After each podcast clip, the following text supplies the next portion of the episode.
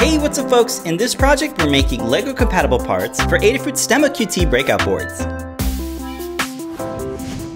These 3D printed holders feature built-in standoffs for press fitting the PCBs. We think it's a nice way to secure them without any screws or adhesives. On the bottom are tubes that are designed to fit onto LEGO compatible bricks. Clearance in between the PCB and holder allows space for components on the bottom of the PCB. This is nice because the various Stemma boards feature different components.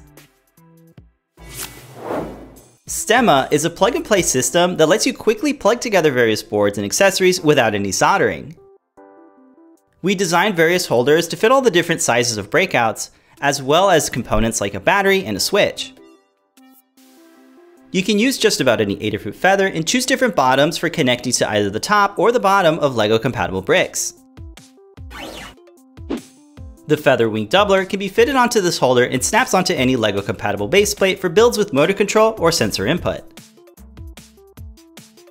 A small LiPo can be fitted into this pocket so you can make your builds portable by running off of a battery. You can also snap it onto the bottom or the top of any LEGO compatible baseplate.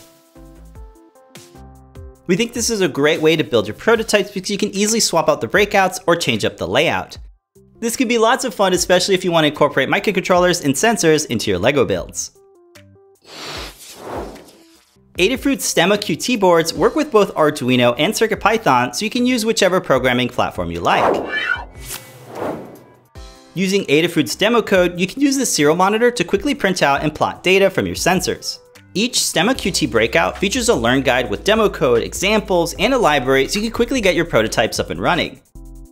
Be sure to check out the full list of Stemma QT products from Adafruit, links are in the description. Thanks so much for watching and don't forget to subscribe for more projects and products from Adafruit.